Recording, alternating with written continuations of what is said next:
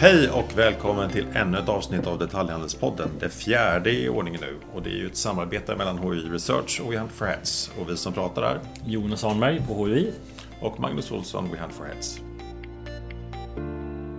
Idag har vi ett specialavsnitt omkring utvecklingen av retail i Kina. Både i allmänhet med den snabba digitalisering som har pågått under lång tid och såklart även i spåren efter Corona. Vad vi i väst kan lära av det. Vi kommer tillsammans med Jakob Löfven som driver podden Digitala Draken prata en hel del om företeelser som Alibaba och det som Jakob kallar för New Retail.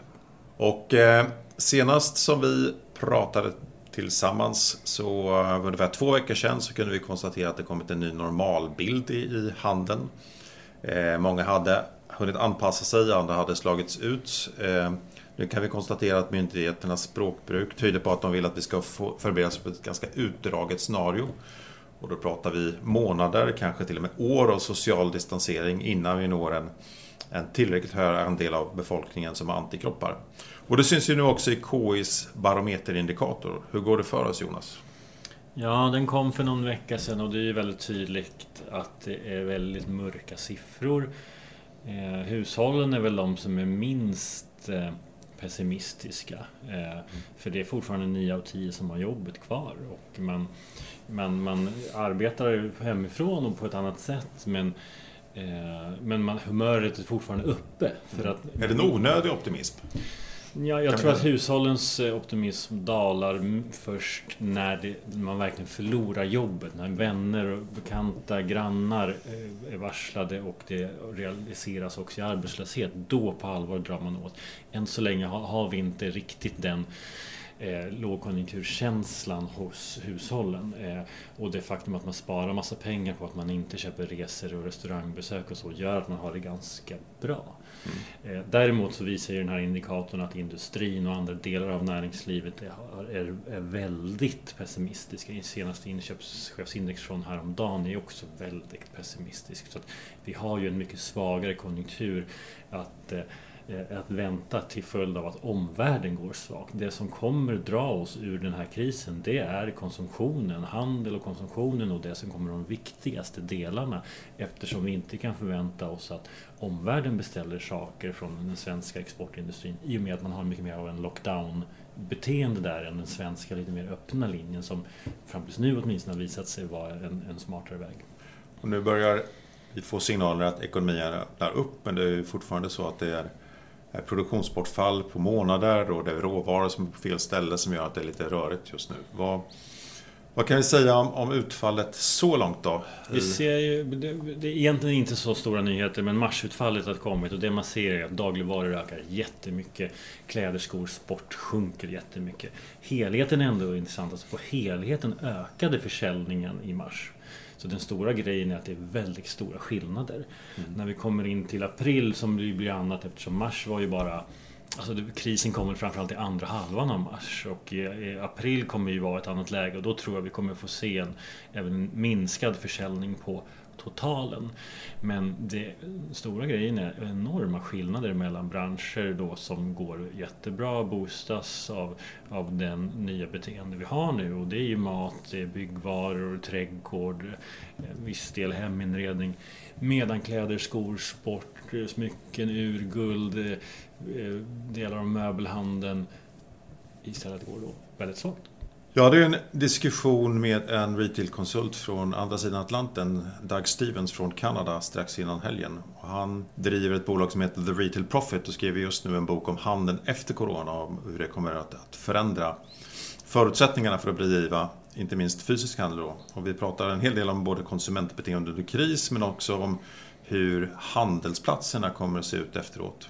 Och nu har ju Nordamerika och USA delvis en, en annorlunda struktur där det har varit mycket mer varuhus som kanske påverkas ännu hårdare.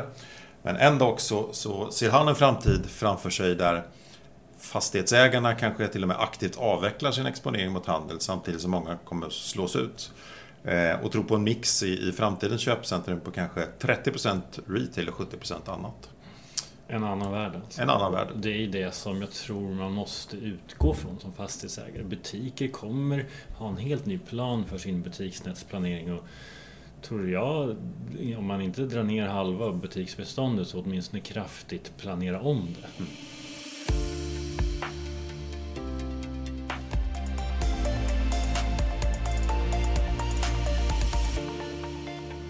Hemskt mycket välkommen Jakob. Tack så mycket.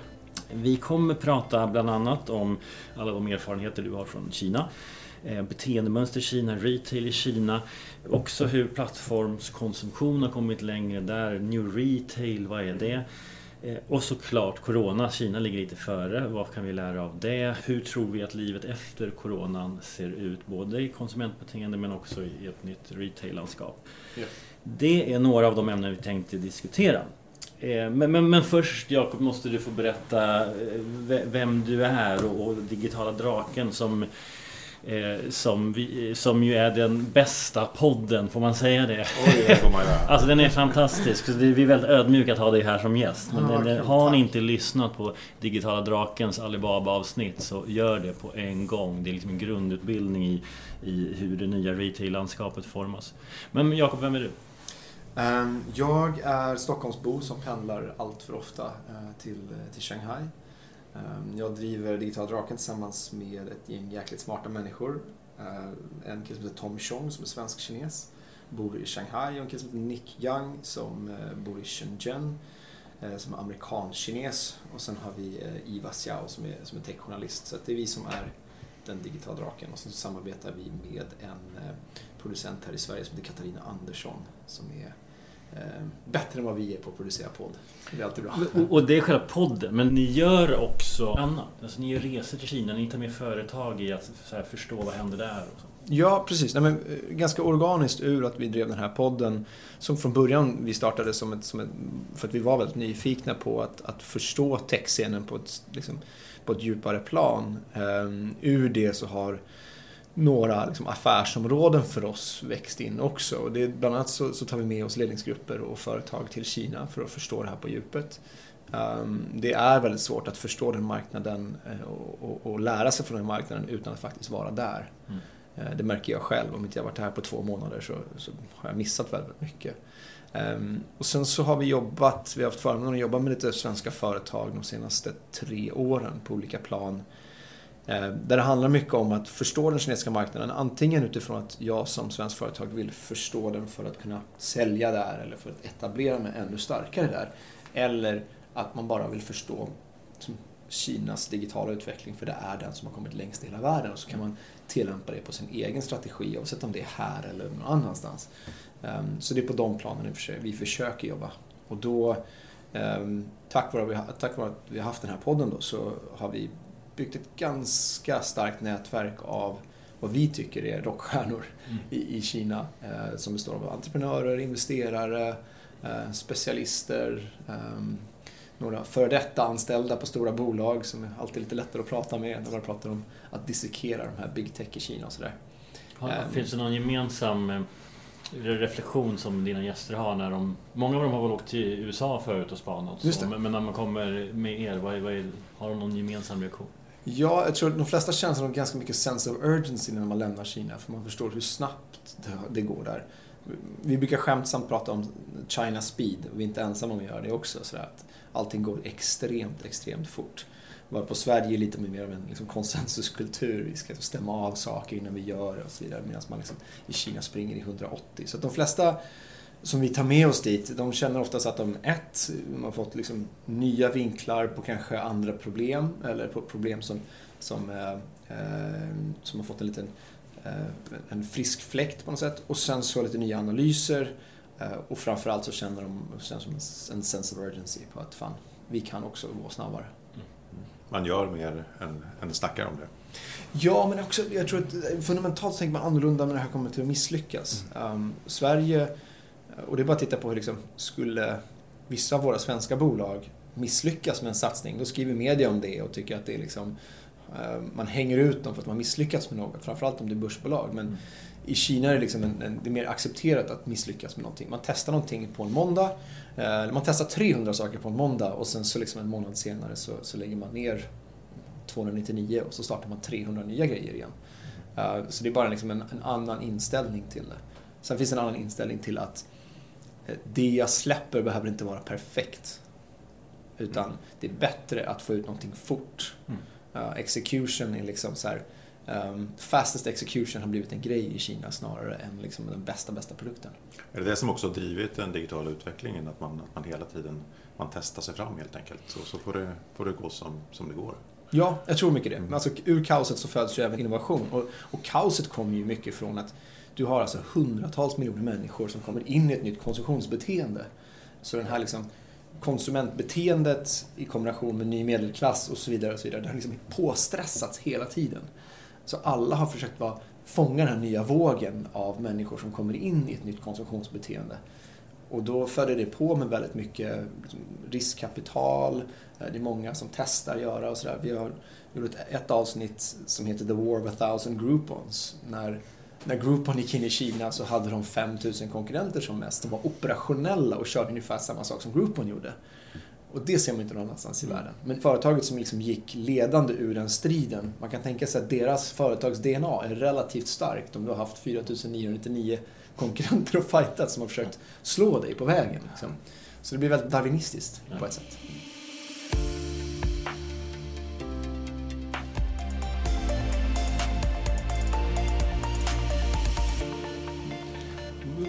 Men om vi går till retail då, vad, hur ser kinesisk retail ut? Kinesisk retail är ju, alltså med växande medelklass och en väldigt stark liksom, real estate-sektor och sånt där så har retail kommit upp och, och eh, eh shopping malls har ju varit totalt exploderat i Kina. I parallell eh, till att eh, Alibaba har växt extremt starkt som ett e-handelsbolag. Och no, Alibaba och några till, men absolut Alibaba främst. Um, och den största skillnaden idag skulle jag säga är att vi har någonting som, som benämns som new retail i Kina. Där, eh, precis som med, Amazon, att fler och fler pure players online börjar gå offline. Ehm, för att de inser att ja, men, konsumenten kommer aldrig helt och hållet flytta online, eller flytta liksom all sin konsumtion till, till, till en online-kanal. Utan vill vi kunna äga data och kunna vara liksom, jobba med retention och kundlojalitet och etablera alla våra beteenden som vi vill att konsumenten ska ha, då måste vi gå offline också. Så det är väl den största skillnaden, att, att de här skiljelinjen mellan vad som är offline och online är mycket mer utsuddat än vad det är här i, i, i väst. Och vad är skillnaden då att gå från det ena eller det andra hållet? Därför att den första vågen av, av retail, som modern retail som etablerats i Kina, det var ju ändå västerländska varumärken. Ja. Eh, som sen i takt med den digitala transformationen går online. Mm. Men när man kommer från andra hållet, vad, vad, blir, den stora, vad blir den stora skillnaden då?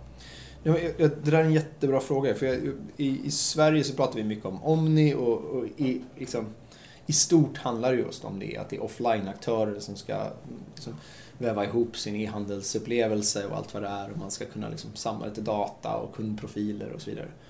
Medan nu retail handlar inte om den andra rörelsen från andra hållet som du är inne på också. När, när faktiska pure players online går med hela sin infrastruktur med allt de gör inom att, hur de tänker som liksom när det kommer till retention, hur de tänker när det kommer till stickiness, hur de tänker med user acquisition som ett e-handelsbolag, konvertering och så vidare.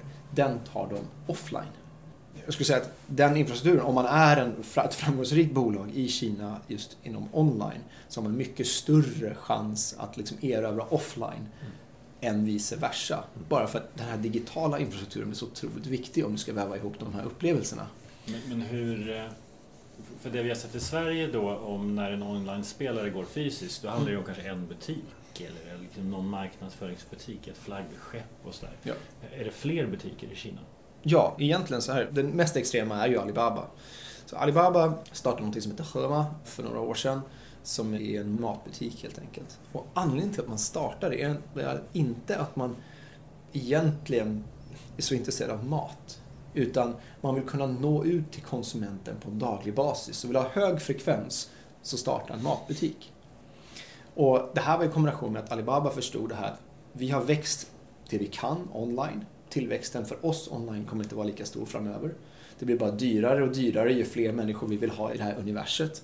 Så vi måste gå offline, för där är fortfarande konkurrensen ganska låg. Och våra offline-konkurrenter är inte så duktiga när det kommer till teknik och så vidare, så de är åt det hållet istället hade jag varit ett bolag för några år sedan i Sverige, när jag, om jag hade varit en pure player online och som ska gå offline, då började jag tänka det här precis som du säger. Ja, men en flaggskeppsbutik kanske är lite nice och sen så köpa lite utomhustavlor och sen köpa den här TV-reklamen. Mm. För den bevisar att vi finns på riktigt. Mm. Alltså det är, det är liksom 100% så jag, eh, jag skulle ha agerat. Medan någon på Alibaba har suttit och gjort ett business case och räknat på att, nej men, skit i TV-reklamen, vi startar matbutiker istället. För de når ut kunden varje dag. Och så tvingar vi kunden att använda våra appar och vår infrastruktur. Som vi vet redan är i världsklass, för den finns ju där i mm. online, den, den använder folk. Så i deras offline-upplevelser, offline-butiker, det är ett antal tusen butiker i dagsläget, så jag är osäker på exakt hur många. Ehm, där testar man väldigt mycket. Man kör mycket R&D, man testar facial recognition, man testar att eh, väva ihop hela upplevelsen. Så antingen så kan jag browsa runt i matbutiken och bara scanna in de varorna som jag vill att någon, alltså, att någon skickar hem till mig sen. Så det blir liksom en fysisk on, eh, online-upplevelse. Mm, mm. Eh, men jag är egentligen där bara för att jag råkar vara på den platsen mm. eller att jag vill ha inspiration och så vidare. Men rent krasst så bryr de väl sig heller inte om vart kunden handlar. Huvudsaken är att man handlar hos, hos oss. Ja. ja. Eh, utan man, man har en ganska, ganska frigjord inställning till online eller offline och man bryr sig inte om det Eh, x antal procent i online-kanalen och att man då ses som är lite extra digitalt, en diskussion som vi haft här i Sverige. Mm. Åtminstone för, för något år sedan. Mm. Eh, att för att vara relevant så skulle man ha en viss andel utan man är glad att kunden kommer. Ja, ja 100 procent. Kunden det, ja. Alltså, om jag går in på den butiken, alltså om jag går in motsvarigheten på ICA, Coop, Willys eller vart jag går in då. Så har jag min app. Menar du att det leder till fler köp än den vanliga matrundan jag handlar? Det är oklart, men mängden data som de samlar om dig versus hur mycket data ICA samlar om dig är, liksom, det, det är natt och dag. Mm. Även om ICA med sin liksom kundklubb och sånt där kan samla mycket data och så, eh, vilket är fantastiskt, så eh, i och med att Alibaba äger hela online och offline-infrastrukturen plus all logistik och så vidare. och Så vidare. Så klart att de mer eller mindre kartlägger dig som konsument väldigt, väldigt kraftigt. Mm. Och det intressanta är att när man pratar många gånger om det här med nya retail-upplevelser och så vidare. Så sätter man upp en Magic Mirror i någon klädbutik i London som fyra pers använder om dagen. Alltså, vet. ja, men som inte ja. egentligen skapar någonting av värde utan det är liksom lite mer marketing gimmick, man ska vara hård. Medan den new retail som vi ser i Kina, där egentligen det mesta dels av innovationen sker i backend. Mm. Så man har givetvis, liksom, man, man behöver använda AI för att personalisera alla upplevelser och så vidare. Um, man behöver använda, liksom analysera data för att veta exakt var någonstans gurkan ska placeras eller hummern eller vad det är det man vill sälja. Och i allra högsta grad så behöver man använda saker som blockchain för att hålla koll på hela supply chain så man vet att den här liksom, lådan med broccolis får inte sälja efter det här datumet. Och, eh, misstänksamheten mot matvaror är ganska hög i Kina så man vill kunna visa på att det var den här bonden, den här odlaren som har tagit fram det här och vi har kunnat följa den här hela vägen och sånt där. Så liksom, innovationen i backen tycker jag är väldigt spännande att titta på för man, liksom, man tvingas använda all den här nya tekniken. Men för konsumenten så är det ju en lite fräschare gurka. Ja. Mm.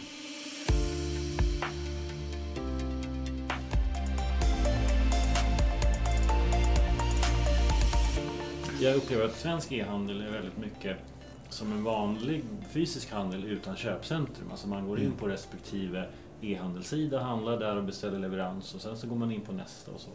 För vi har ingen riktig plattformskonsumtion i Sverige. Nej. Varför har vi inte det och varför fungerar det i Kina?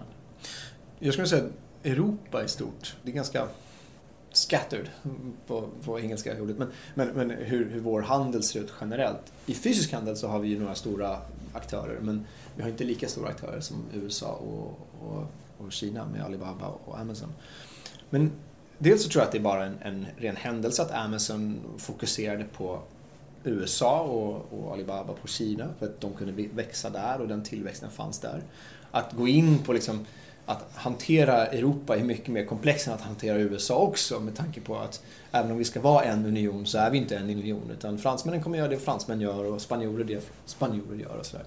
Så jag tror att det handlar dels om att det har varit mycket svårare utifrån liksom, att hitta en konsument. Det är bara att titta på streamingtjänsterna, varför liksom det inte har kommit några riktigt stora förutom Spotify, men riktigt stora liksom, streamingtjänster inom så här videospacet och sånt där um, ur Europa. Jo, men det är därför att de det finns massa, massa lokala aktörer som handlar upp rättigheter och så Mm. vidare. Men ingen, vän- ingen säger så här, men vi ska köpa upp nästa Seinfeld Mm. liksom, för hela den här regionen. Den är svårare. Svårare ekvation. Men hur, hur långt kan eh, Alibaba växa i Kina innan man börjar titta på andra marknader? För att det här verkar ju vara, har du tillräckligt mycket data om en marknad så kan du göra saker som ingen annan gjort innan. Hur, hur hur långt fram i tiden är vi då? Men, eh, Alibaba, utifrån att komma till väst så är det fortfarande oklart. De har ju investerat i lite bolag, bland annat i en liten symbolisk investering i Klarna och sådär. inom deras fintech-verksamhet. Um, men, men när det kommer till att eh, satsa på e-handel i Asien så är de gigantiska. Så de har börjat köpa upp olika typer av, av e-handelsaktörer. Men det vara den vägen. hemmamarknaden man bygger för. Ja, men egentligen precis. Det, men det är ju Asien då Ja. som är Mm. 60% Men av vi, världens vi befolkning. kommer så ha liksom- Amazon i Sverige för att vi har Alibaba. allra högsta grad. Ja, ja, absolut. Ehm, och jag, jag tror att det handlar om några saker. Det är det är lika svårt för ett um, kinesiskt företag att förstå sig på västvärlden som ett västerländskt bolag och förstå sig på Kina. Det ska vi, inte, vi ska inte tro att kinesiska bolag är på något sätt bättre än vad vi är på att förstå andra marknader. Det är därför jag tror att Alibaba går efter marknader där, där konsumentresan ser mycket mer snarlik Kinas. Det vill säga att en stor växande medelklass, kanske från tier 2 eller tier 3-städer, som ska komma in och ett nytt typ av beteende, bli moderna konsumenter och så vidare. Och då kan de liksom fånga upp dem. Och fördelen för Alibaba såklart är ju att det är ju mm, så här klassisk Hans Rosling-grej. Det vill säga att så här, den stora tillväxten är ju i mitten. Och, och framförallt i Kina. Och det är det de försöker fånga. De vill inte ha liksom topp 10 procenten är inte lika lönsamma som att ta den stora mitten. För det är där du kommer få volymen och, och bli väldigt, väldigt stora. Fin- Finns det några, någonting hos den kinesiska konsumenten som liksom har... Finns det något beteende eller några drivkrafter som vi inte har i väst som liksom har ökat hastigheten i den här utvecklingen också? Ja, eh, jag skulle säga att det är brist på offline-alternativ har gjort att online har blivit mycket, mycket starkare. Så i, eh, i Kina fanns det 500 miljoner människor som antingen var underbanked eller unbanked för några år sedan. Det vill säga att deras liksom, användande av finansiella tjänster var, var minimal eller inte, fanns inte överhuvudtaget. Och vi vet ju om man väl bara använder internetbanker och, och liksom slipper betala för att en bank ska ha en fysisk plats och så vidare så känns det ganska mycket trevligare. Det är en ganska onödig plats att ha egentligen. Mm. Men hela vårt legacy bygger ju på ett offline som måste liksom förflyttas online. Medan i Kina så lärde sig konsumenten, eller en stor del av konsumenten, lärde sig att eh, oavsett om det var bankerna eller om det var handel så var e-handel mycket bättre alternativ än något annat. Mm. Så det fanns, inte, det fanns liksom inget Walmart heller som kunde diktera villkoren och skapa massa beteenden här borta. Utan istället fick Alibaba den rollen att utbilda konsumenten. Eh, Och med det kommer ju också att om man inte haft tillgång till någonting innan, då är det klart att man, man tycker... Då, då kommer man hoppa på... Ja, allting blir otroligt Ja. härligt liksom. Och, och i kombination med att faktiskt online, inte i alla alternativ, men eller alla kat- kategorier, men i mångt och mycket är en bättre användarupplevelse. Framförallt när det kommer till såna här, ja men beställa några enkla grejer på nätet. Det är ju skönt om det kan bara komma hem till mig istället för att jag ska faktiskt ta mig till den här platsen. Framförallt i ett stort land som Kina. Ja, i en stad där flera tiotals miljoner människor Ja, och bor. 50 000 städer. Um, Det är svårt att etablera sig i Kina fysiskt. Mm. Det är svårt att öppna bankkontor i snabb takt nog, så kan man säga. Uh, Så det, jag tror att det är mycket av det här, ingen legacy har lett till att man rör sig mycket, mycket snabbare. Sen finns det också andra saker. Men Kina är en enpartistat där privacy inte varit en stor grej till exempel. Så att man är mer villig att dela data i Kina. Man, alltså, det finns fortfarande en backlash på att företag missanvänder data och sådär, missbrukar data. Eh, Men den är inte i närheten så stor som den är här i väst. Och det gör att företagen snabbare kan utveckla tjänster och konsumenten känner att ah, men vadå, om jag delar av med den här datorn då kan jag få de här fördelarna i den här tjänsten eller när jag ska ansöka om ett lån eller så vidare. Så vidare. Medan här är man lite mer misstänksam. Så. Men om man nu sitter här i Sverige då och antingen driver en e-handel eller en, en, en kedja som eh, också kämpar med, med digitaliseringen. Vad, vad kan man lära sig av hur man jobbar i Kina? Det är en jättebra fråga. Jag tror vi ställer oss den frågan och kanske svaret varierar från halvår till halvår hela tiden för det rör sig så fort. Ehm, men, men grundläggande en sak är ju vad alla Kinas aktörer har blivit väldigt bra på på grund av att allting rör sig så otroligt snabbt är att Um, hel, bygga, dels att bygga organisationer som är anpassade efter förändring snarare än att de är anpassade efter en specifik ny kanal eller de ska vara bäst på någonting utan snarare du behöver vara bäst på någonting nytt om sex månader. Det är liksom det man försöker göra. Sen är det mycket top-down beslut som tas också i Kina så man kan beordra människor på ett annat sätt än, än man gör här. Um, så, så, dels den liksom förändringsbenägenheten för att många, eh, alla är ganska medvetna om att om jag fångar nästa våg av vad det nu kan vara, marketing eller försäljningskanaler eller de här growth hacking-tricken och så vidare. Det är då jag drar ifrån mina konsumenter. Eh, Medan här tänker vi lite mer om hur ska vi göra det vi gjorde igår fast i en ny miljö eller hur ska vi ta med oss allt det här. Så, ehm, så, så det är fundamentalt så tycker jag man kan lära sig ganska mycket bara för liksom, deras inställning till growth hacking och deras inställning till att utveckla nya produkter eller testa nya saker tycker jag är väldigt spännande. Det handlar inte om att bli lite bättre hela tiden utan det handlar om att bli mycket bättre. Man har ett annat, ja, och våga ta bets. Ja, ja. Alltså, den, Sverige har ju, nu ska jag inte liksom klampa ner på Sverige, fantastiskt på många sätt och, och vår entreprenöriella anda är ju otrolig. Liksom. Men, men, men vi har också ganska mycket av en konsensuskultur, det vill säga att vi ska stämma av saker och ting 13 gånger när vi gör det och det är lite fult att misslyckas. Mm. Medan eh, i Kina så är det här misslyckandet är ju fullt acceptabelt. Mm.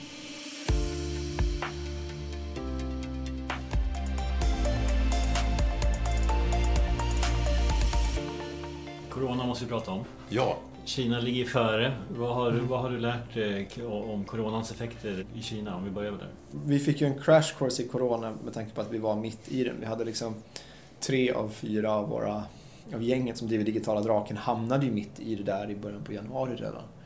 Eh, och var på IVA som, som vi samarbetar med som är journalist eh, jobbade mer eller mindre dygnet runt med att bara försöka förstå vad som hände i Wuhan eh, när det, när det bröt ut.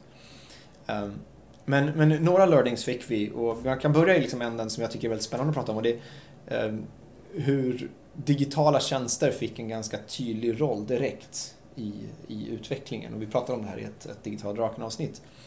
Men en sak som man kanske tänker med Kina och den nyhetsrapportering som sett här, det är att ja, men alla var hjärntvättade, ingen förstod att det hände förrän regeringen började liksom prata om det och då, då, var de, då gömdes alla, då blev alla beordrade att gå in. Liksom. Men, men det riktigt, det stämmer inte. Utan man får inte glömma bort att Kina hade SARS 2002. Så att beteendemässigt som var mycket närmare att förstå vad faktiskt det här innebar. Man förstod sin roll ganska snabbt. Jag ska inte föra smittan vidare. Det var min roll som konsument. Och på grund av att det var så nära, eh, man såg massa människor dö eh, under SARS ehm, och man visste också att regeringen ljög och undanhöll det. Ehm, så var folk, folk var väldigt känsliga eh, för det här. Så sociala medier exploderade. Det fanns inte en chans att censuren skulle kunna hänga med och och kunna liksom ta bort de här diskussionerna som var och de här larmen från de här läkarna och sådär. Så att um, Kinas system är, det är, det är inte optimalt på något sätt när det kommer till att liksom ta fram information och så vidare. Men jag tror att alltså, tack vare diskussionen som skedde bland privata människor, vanliga människor i Kina på sociala medier så fick inte bara Kina reda på det här utan omvärlden också mm. i mycket, liksom, mycket snabbare än än om inte det hade funnits. Mm. Så det är den första grejen. Den andra grejen är hur man jobbade med smittspårning var också väldigt spännande. Det är att återigen, Kina frågar inte om lov utan de, de beordrar. Ehm, så att man gick ut till alla, alla techbolag och sa så här, hej, vad kan ni bidra med? Vi behöver, vi behöver eh, förhindra den här, den här smittan. Bland annat då så tog man alla de här mobilbetalningarna som finns i Kina och så började man tracka människor. För det här, här skedde ju liksom under under kinesiska nyåret när 100 miljoner människor ska ut och resa och besöka vänner och bekanta och släkt och sådär. Ehm, så man var tvungen att bara förstå det här.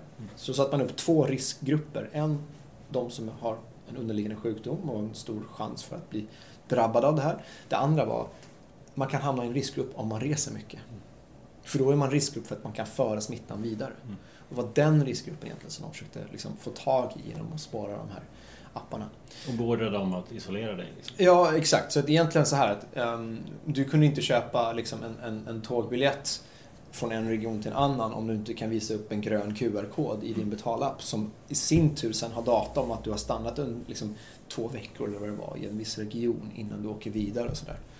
Um, och Sen var, jag vet inte hur mycket det här liksom faktiskt fungerade, men det är ändå ett sätt där man snabbt mobiliserade digitala tjänster för att försöka motverka corona eller försöka ingjuta lite känsla av trygghet eller något sånt där.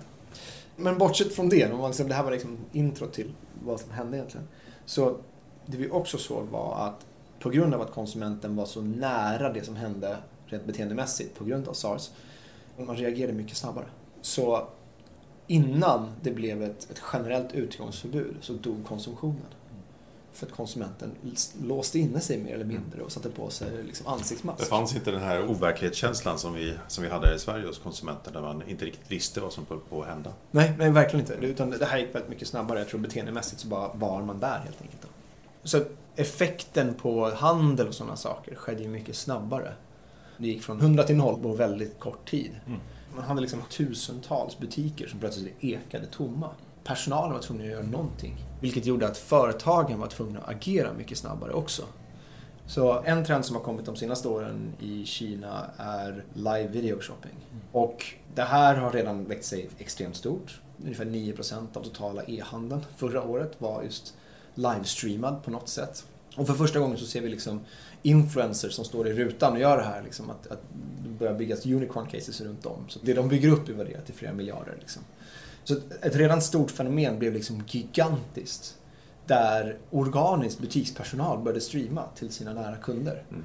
Då är det också spännande det här när man gör det från butiks, butikspersonal gör det. Mm. Alltså vad, vad, är gränsen mellan fysisk och onlinehandel överhuvudtaget? Exakt. Eh, det är ganska mm. fascinerande. Och det här, det här är kanske det äldsta liksom, säljverktyget att stå och, och demonstrera någonting och göra det live. Det är mm. handelsmannaskap på riktigt. Ja, men, verkligen. Jag, jag, så jag är stort fan av det här, mm. av hela liksom, det här konceptet som kom fram som ändå för att traditionellt så har ju livestreaming varit, du sätter en influencer i, i en stream och den personen drar in en stor liksom, hop med människor, ibland miljontals människor.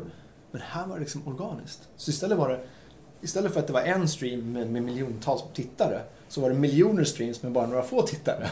Mm. Uh, och, och, du hade butiker som streamade sex timmar om dagen. Har vi något svenskt exempel?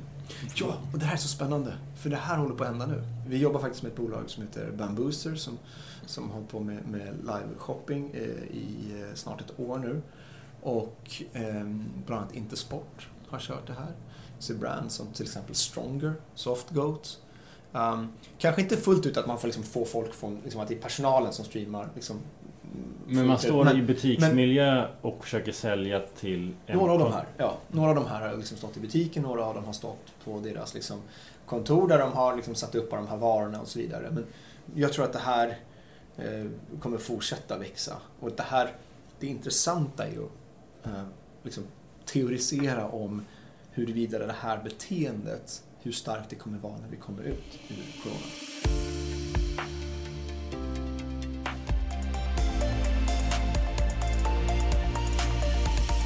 Många trender som vi sett i Kina de senaste fem åren har senare kommit till väst. Mm. Hur Facebook Messenger håller på att utvecklas nu precis som ett WeChat i ett exempel.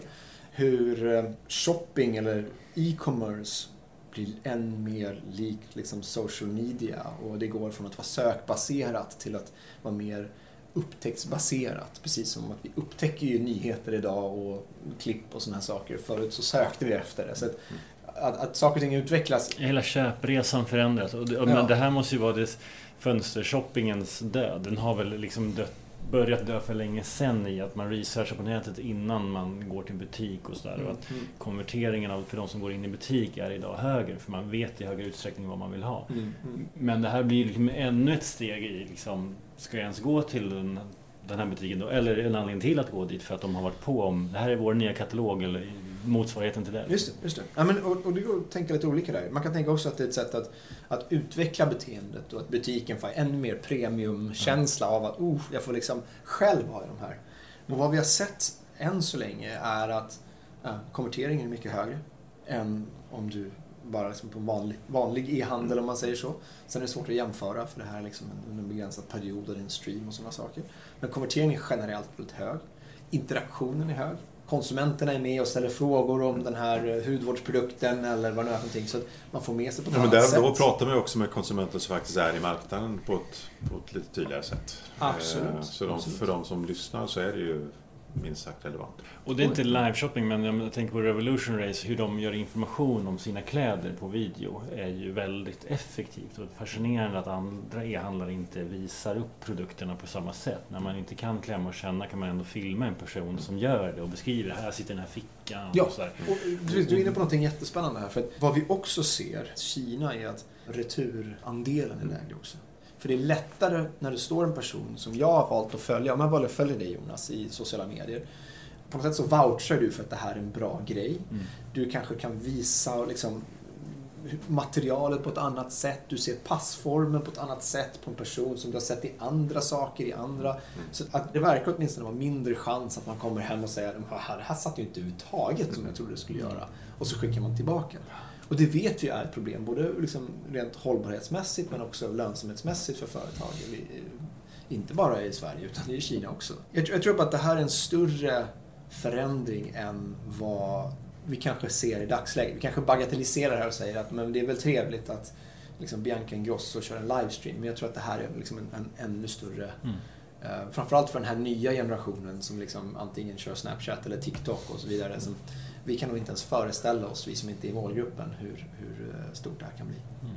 Två väldigt intressanta saker som har fått med tycker jag är dels liksom new retail i hur det framförallt är de digitala aktörerna som tar över det fysiska Mm. och inte det omvända. Så det har vi ju inte sett i Sverige men en anledning till att multikanalhandel inte riktigt har lyft det är ju för att det är drivet av de fysiska aktörerna och Ja. inte från de e-handlarna som har en helt annan analytisk ingång i allting. Eh, Och det blir ju väldigt spännande att följa om det blir den svenska varianten också. Att det är Mm. e-handlarna som tar över den fysiska handeln. Mm. Och det andra tycker jag som är väldigt intressant är det här liksom butikspersonalens eh, renässans eller nya sätt att sälja på eh, som lyfter både e-handel och fysisk handel där drivet av ett, eh, liksom någon form av engagemang kring produkten och att visa upp det på ett annat sätt än tidigare. Om man skulle förenkla New Retail så är det ju ett sätt att liksom ta totalt grepp om två världar som tidigare varit separata för företagen men konsumenten har alltid, inte alltid, men de senaste åren sett det som ett, en värld. Liksom. Ehm, och det finns två väldigt starka exempel i väst som ibland, jag glömmer bort åtminstone. Den ena är Apple. Hur Apple gick från att vara liksom det här digitala företaget, eller det här liksom hårdvaruföretaget till en av världens starkaste retailers. Hur de har liksom vävt samman hela upplevelsen, hur jag blev hanterad som Jakob i butik, hur de direkt genom att bara logga in där så kan jag få butikspersonalen att ah, nu är Jakob här och så vidare. Liksom förstå min historik på ett annat sätt. Kanske rådge mig kring vissa typer av produkter. Hur de utvärderar om jag liksom är nöjd eller inte. Hur de bedömer sina butiker på hur nöjd kunden är snarare än på hur lönsam butiken är. För att de fattar att det är det som kommer spela en roll i slutändan ändå. Och det andra exemplet är ju faktiskt Nike. Så Nike, om det var förra året eller förra, förra året, då sa man nej men nu ska vi stänga ner liksom Amazon i stort och man ska börja kontrollera och sådär. Ja, det är ganska nyligen liksom. Där man förstod att det Nike har är ju en brand equity som ingen annan i hela världen. Men den är väldigt svår att kontrollera om du har liksom kreti och pleti som säljer det här på massa olika plattformar. Och du som företag får noll koll på vem som har köpt dina varor och så vidare. Och man ville ta större grepp kring liksom, ta sig närmare konsumenter. Och det var inte bara att man har tagit bort sig själv från, eller tagit bort sig själv från vissa handlare och sådär. Eh, utan det var ju en, en del av en ännu större strategi. Men det som Nike har varit duktiga på, både i väst och i, i Kina, är att utnyttja digitala kanaler för vad de är. Liksom finnas på Alibaba med en viss typ av varor, men se till att produktsläpp, exklusiva saker, då kommer du direkt till Nike eller liksom deras egna kanaler.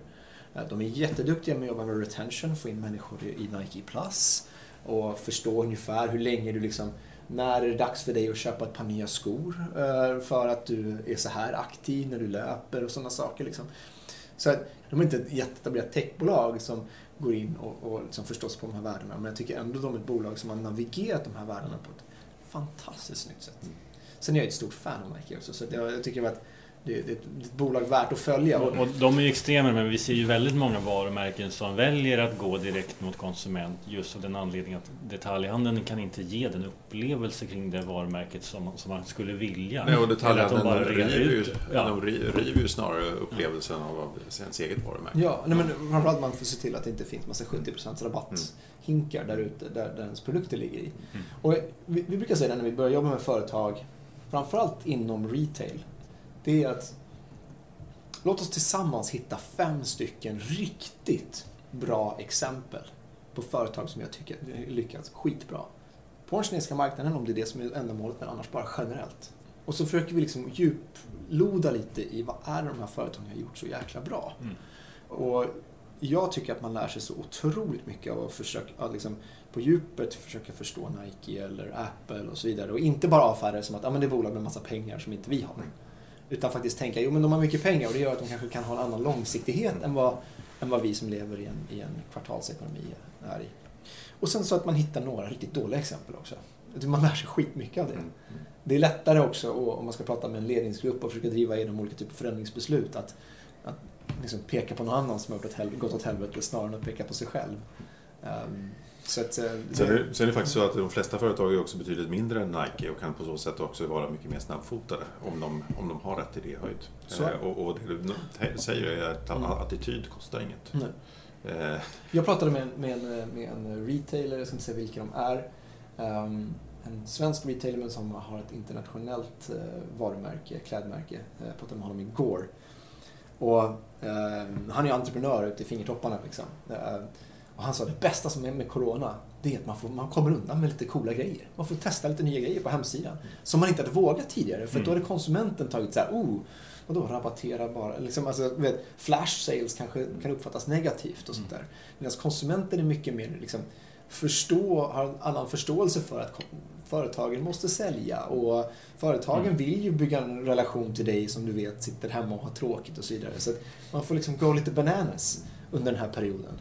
Eh, snarare än att sitta och safea. Mm, närma sig det du sa inledningsvis. Att Ja. så här, våga testa. Liksom. Ja, och, och, och, och företagen, anser jag, har fått en lite högre tolerans till att kanske testa och inte släppa perfekta produkter. Utan för nu är det så här, ja shit den här nya versionen av hemsidan, den måste ut nu. Ja, den var planerad egentligen för att gå upp i september, men vi, det här är bättre än ingenting. Och det är den inställningen de borde haft från början, Mm. kan man tycka. Du, när nu Kina öppnar upp och konsumenterna återkommer, eller börjar återkomma till någon form av normalläge. Ja. Vad händer då? Vilka beteenden hänger man kvar i? Personligen så tror jag på att vi, vi kommer se en, ett, ett annat typ av konsumtionsbeteende. Jag tror att många har testat till exempel att köpa hem dagligvaror eller matvaror online, vilket man tidigare kanske inte tyckte var, var, var så kul. Och nu har man liksom, många tagit sig igenom den barriären. Så man kan tänka sig att den plus livestreaming och sånt där kommer bara ha ökat tack vare det här. Så det är en sak. Den andra, vilket vi börjar se, är ju att konsumentens återhämtning sker ganska långsamt, ganska successivt. För att vi har ju liksom blivit skadade utifrån behovstrappan lite. Vi har börjat oroa oss för helt andra saker istället för att tänka att vi lever i en fantastisk högkonjunktur där jag förväntar mig en löneutveckling så går man in i en man är tacksam för att man har ett jobb eller man är Mm. tacksam för att man har hälsan i behåll och sådana saker. Folk har blivit liksom, ja, det låter dramatiskt, men de, ärrade. de, ja, men de är lite ärrade och de har förstått sin dödlighet på ett annat sätt. Um, och, och då kanske vi även får ett förändrat konsumentbeteende i det. Det vill säga man börjar tänka mer på, men, ja, men behöver jag tre t-shirtar? Ska jag inte bara köpa en? Uh, man kanske också uh, liksom söker sig an vad vi börjar se i alla fall nu är att onlineförsäljningen i Kina, de företagen med starkare brand equity och brand story är de första som börja sälja och de som inte, de som tidigare kanske mer sålde liksom på pris och på funktionalitet eller sådana saker, har, de släpar fortfarande lite efter. Um, och vad det nu beror på, vi kan se sambandet, vi kan inte säga mekanismerna, men, men det är ändå liksom en, um, den eh, ger indikationer på att ett, ett lite större förändrat beteende hos konsumenten. Um, jag tror det kan vara bra. Ja, verkligen. Så kommer det finnas ett uppdämt shoppingbehov när vi väl får gå loss sådär. Men det är ju väldigt intressant om de här mer hållbara... Hållbarhet har ju varit en liksom, trend som har liksom, växt väldigt kraftigt. Ja. Men jag tror också att det förstärks mm. tack vare eller på grund av Corona. Ja, och för företagen, de som kommer ut på den andra sidan. Um, det finns ett jättetydligt exempel på att, att det här kan göra under för företag och Alibaba är det exemplet. När de drabbades av SARS 2002, då var de tre år gamla. Och de hade levt på, på riskkapital och de hade testat massa olika saker och så vidare. Och plötsligt så kastade sig liksom de in i SARS och en lågkonjunktur, de fick inga nya investeringar, folk kunde inte gå till kontoret, de var liksom, försökte utveckla nya tjänster utan att kunna prata med människor. Det här var långt före Microsoft Teams och, och Zoom. Liksom. Um, så de hänvisar fortfarande till SARS som det som fick dem att faktiskt fungera som företag och bli liksom sammansvetsade. För att de, dels att skapa det som otroligt vi-känsla av att vi tog oss igenom det här tillsammans. Mm. Mm. Men också att de tvingades ju faktiskt liksom fokusera på rätt grejer och bränna mindre kapital och mer eller mindre alla anställda halverade sina löner men de fick högre optionsprogram och, och andra typer av incitament. Vilket såklart har följt med dem i det här. Så oavsett vem man pratar med på Alibaba, de som gick igenom SARS på Alibaba, de går fortfarande i armkrok idag. 18 år senare. Mm. Mm. Alltså, det är väl en riktigt bra följd. Liksom, det är en av få liksom, väldiga ljuspunkter med det vi håller på med är igenom nu. Mm. Verkligen. Det är väl eh, bra slutord. Absolut. Jättetack för att du kom hit och delade dina erfarenheter och kunskaper med oss. Tusen tack. Enormt stort tack. Tack.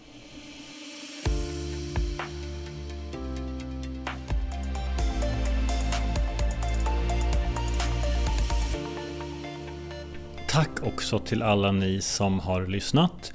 Detaljhandelspodden eh, kommer tillbaka inom kort. Vi kommer prata mer om Corona, Amazons eventuella intåg eh, och ha en massa nya gäster. Så att, eh, håll ut så kommer vi tillbaka igen snart. Tack för idag!